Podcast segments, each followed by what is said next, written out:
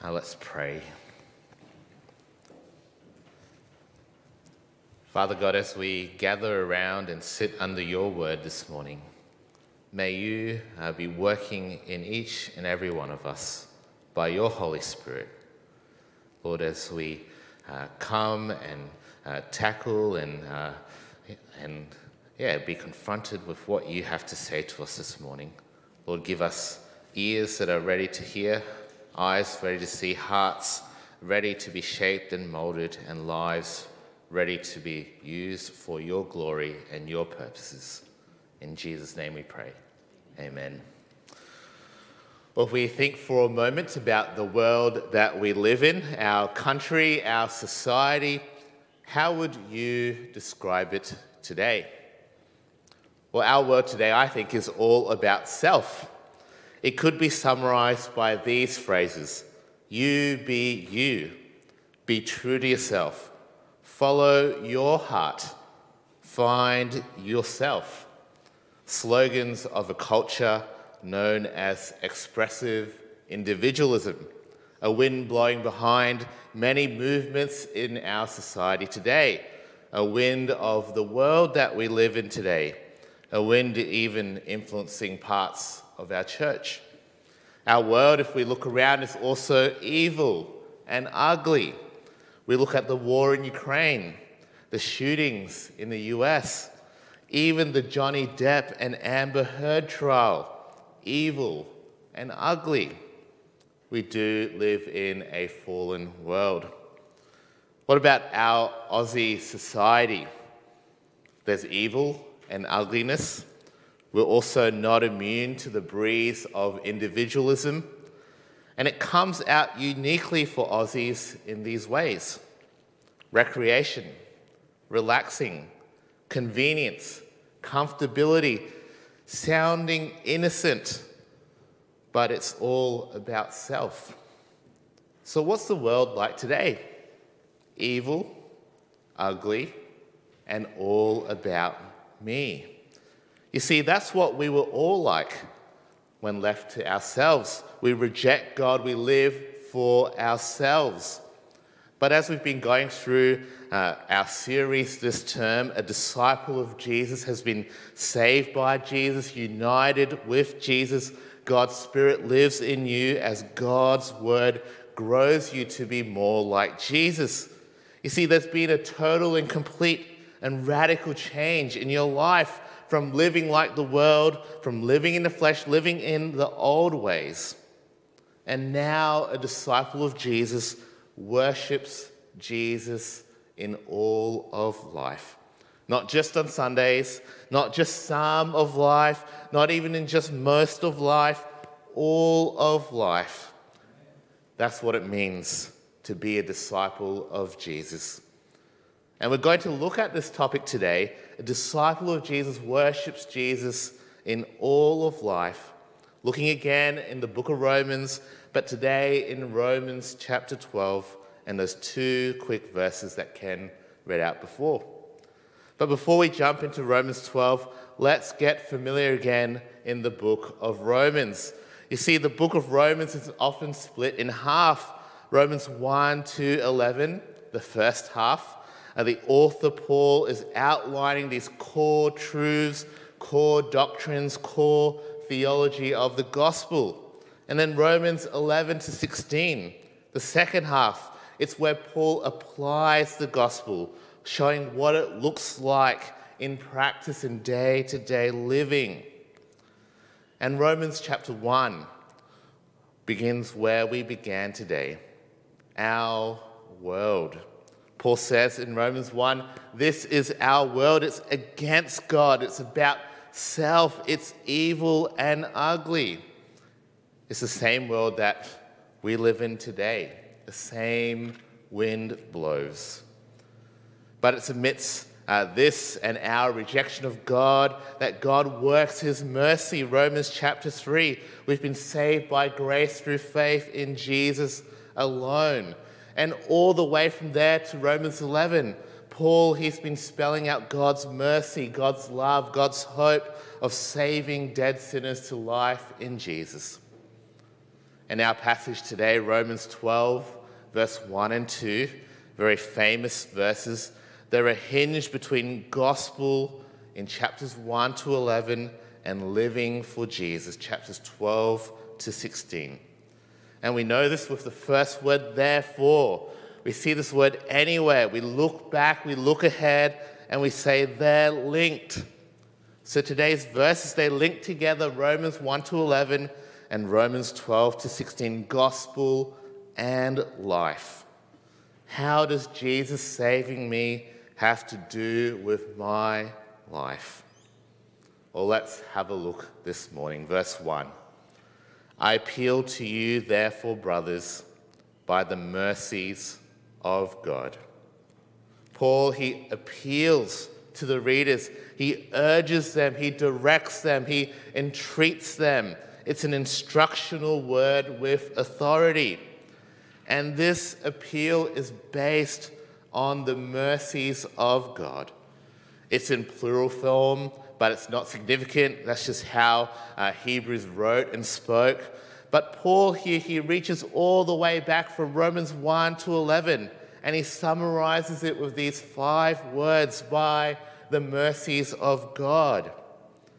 And he's referring to the gospel message, the saving work of Jesus, God saving a people dead in their sins as Jesus died on the cross in their place.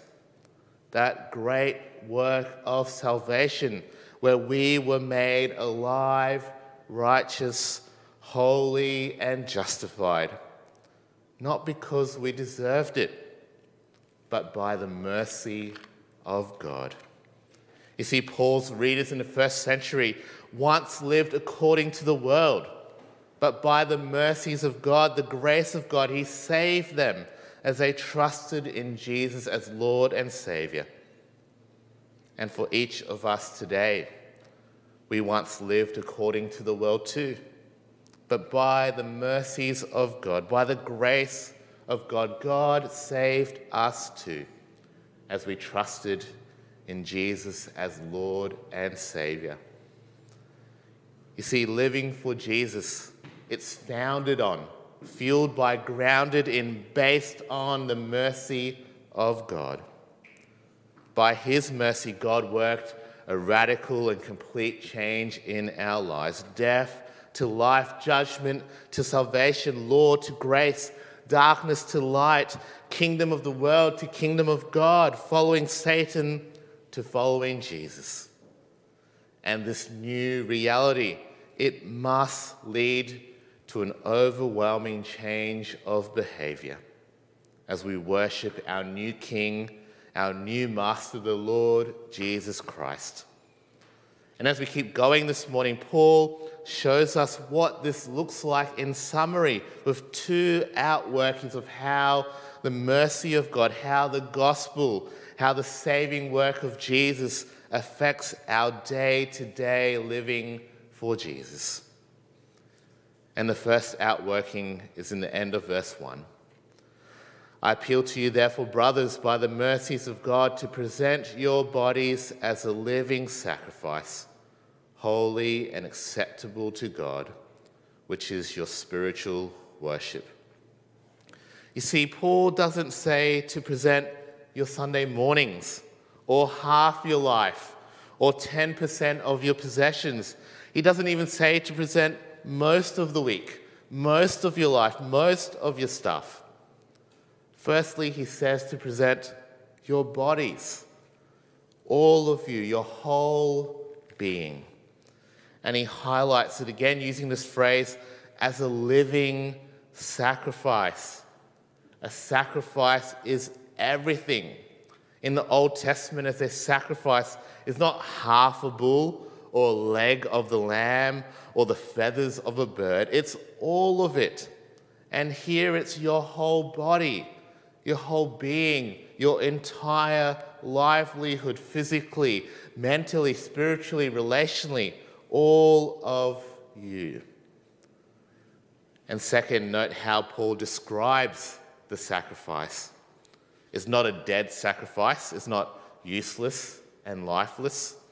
It's not an atoning or saving sacrifice either. We don't live and do stuff to earn salvation. It's already been won in Jesus. Here it's a living sacrifice, showing our new reality. We're spiritually alive now. There's no condemnation now. God's mercy has made us alive.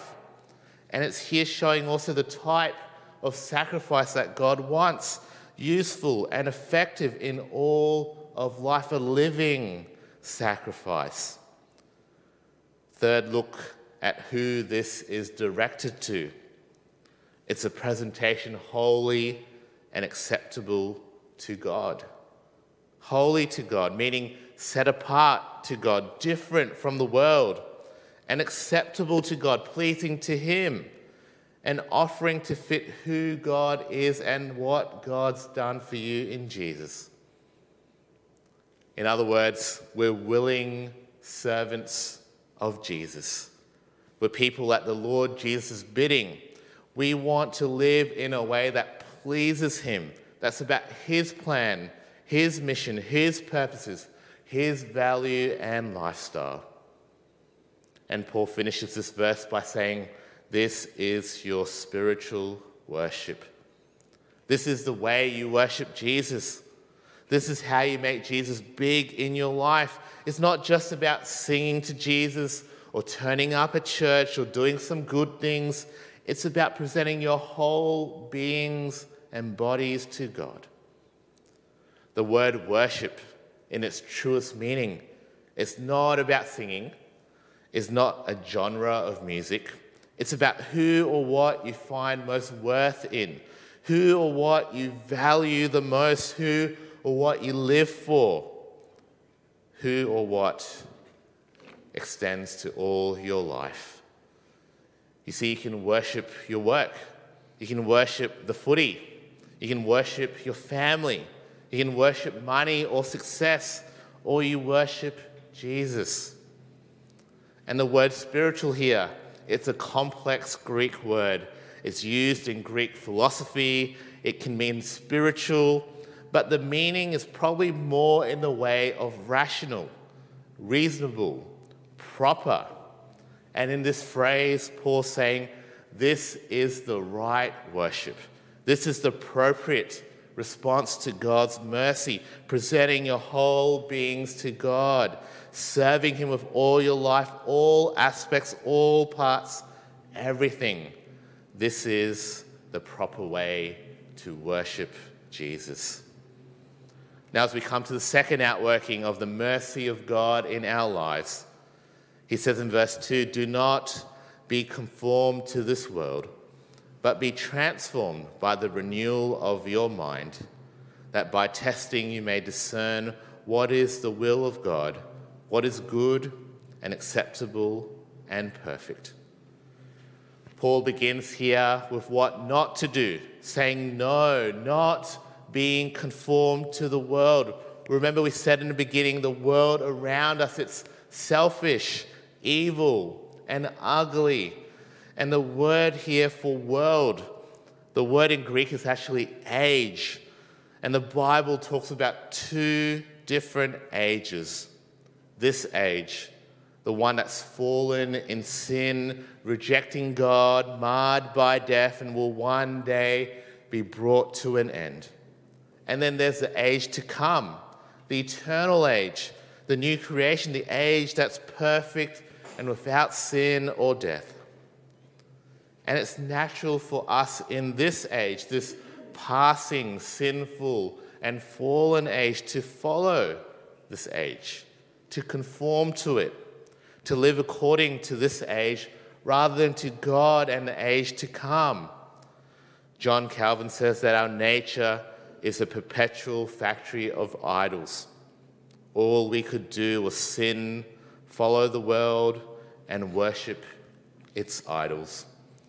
But Paul says here, now that you've tasted mercy, God's mercy, this age, this Romans one age, this age of today, this passing age that will one day end, marked by evil, ugliness, and selfishness, Paul says, don't follow it.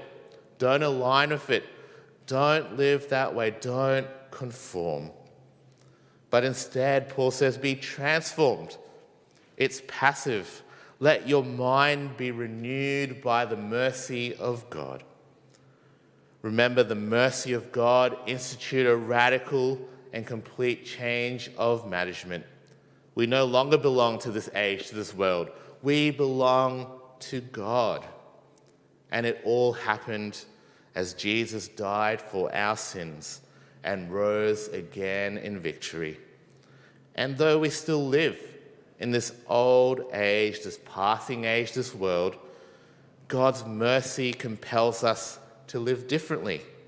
Not just a bit different, but in a radical, a complete change. To live completely and wholly for God, to be transformed.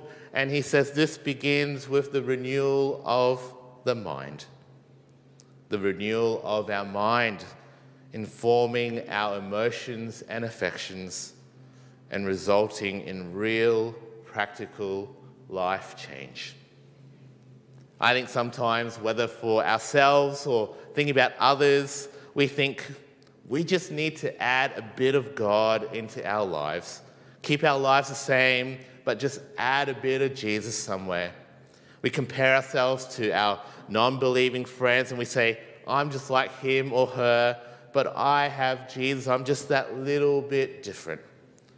Where here, Romans twelve, it seems to suggest that we're to be transformed, completely changed, looking radically different from someone living without God. Paul says, be transformed by the renewal of your mind. Then Paul finishes here with the result of this, that by testing you may discern what is the will of God, what is good and acceptable and perfect. You see, we'd be so changed, so transformed, so under new management, so aligned with God that we would know God's will. We'd have the wisdom to live for God.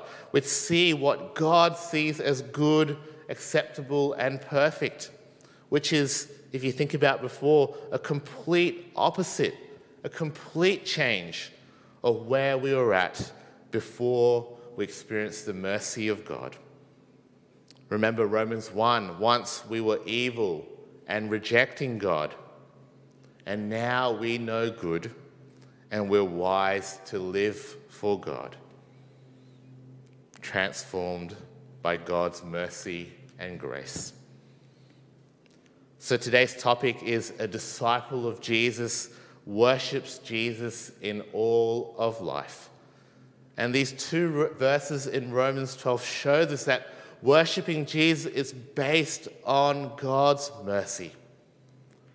And worshipping Jesus presents the whole self as a living sacrifice and is transformed by the renewal of their mind, a radical and complete change to live for God.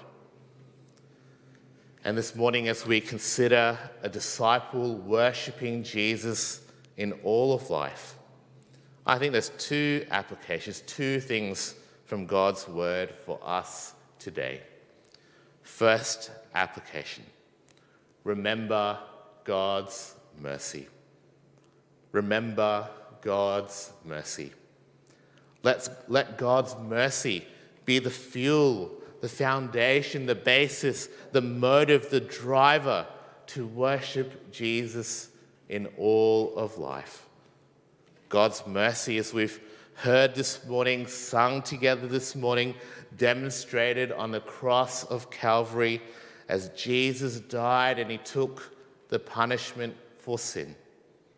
He took it in our place, that me and you, that we fallen, sinful, rejecters of God who deserve nothing but death, that we might live. That in Christ Jesus alone our hope is found. I think there's a worrying trend in our churches today where God's mercy isn't spoken about, Either it's assumed, ignored, or even forgotten.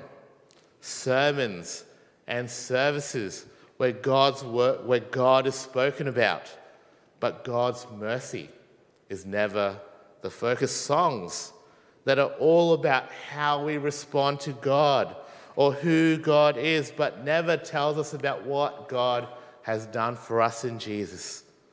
Books, articles that are trying to motivate believers, but doing this with something other than the mercy of God.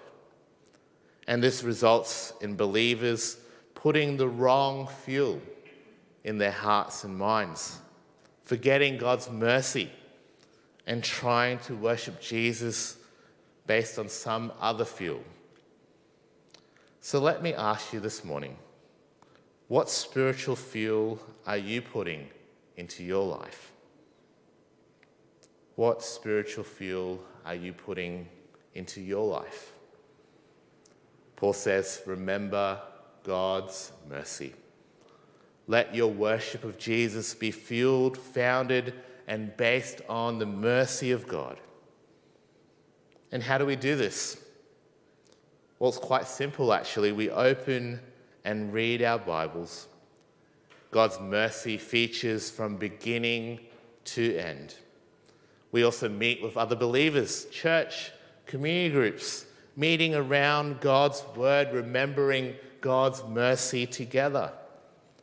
We sing together, uniting in one voice as we declare God's mercy to God and one another.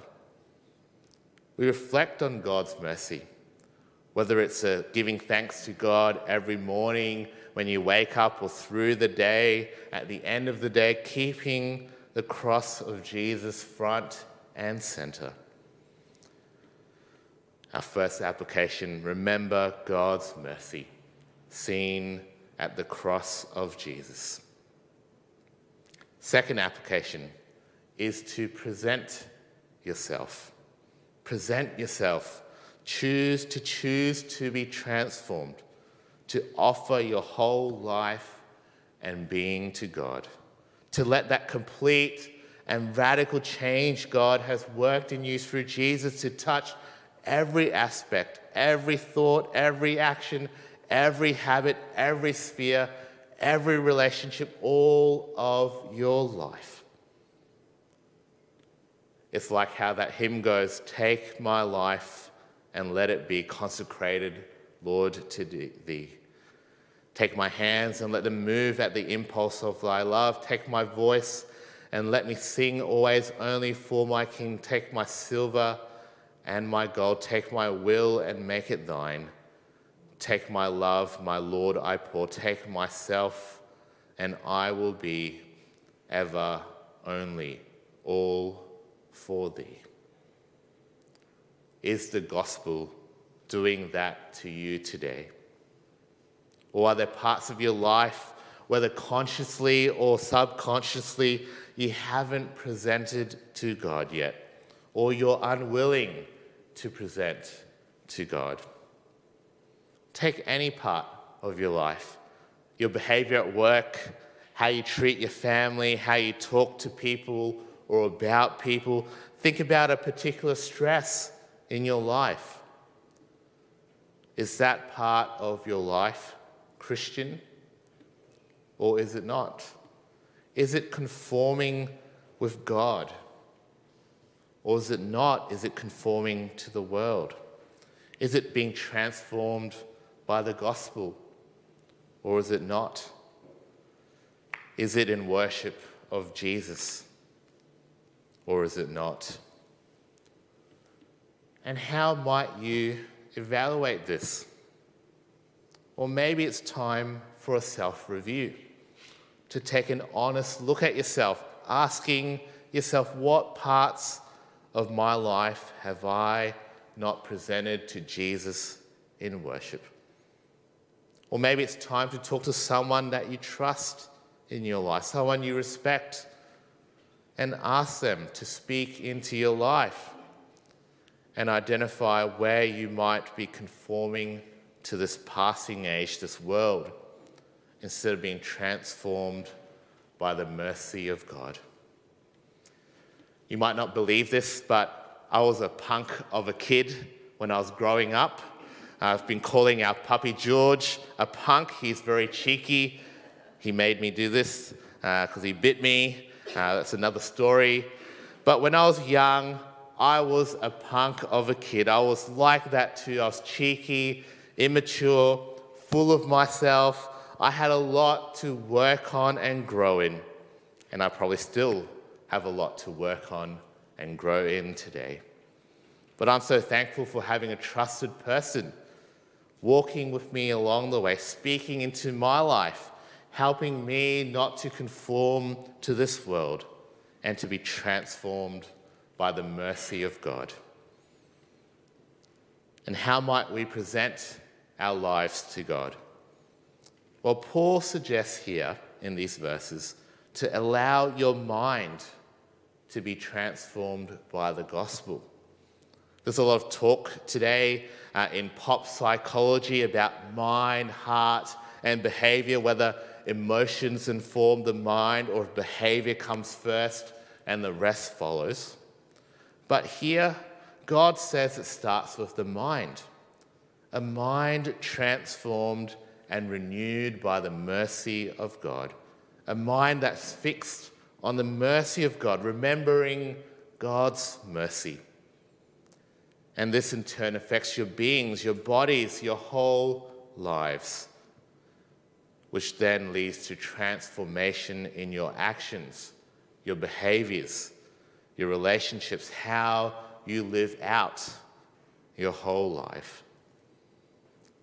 See, God wants you to present yourself, to say, here I am, God, I'm yours. Transform me, work in me to worship Jesus in all of my life. As we finish off this morning, some of you may have heard of Charles Thomas Studd, or C T Studd. He was born in eighteen sixty in, in England. He's a, he was an English cricketer. He became a Christian, and he became a missionary to China.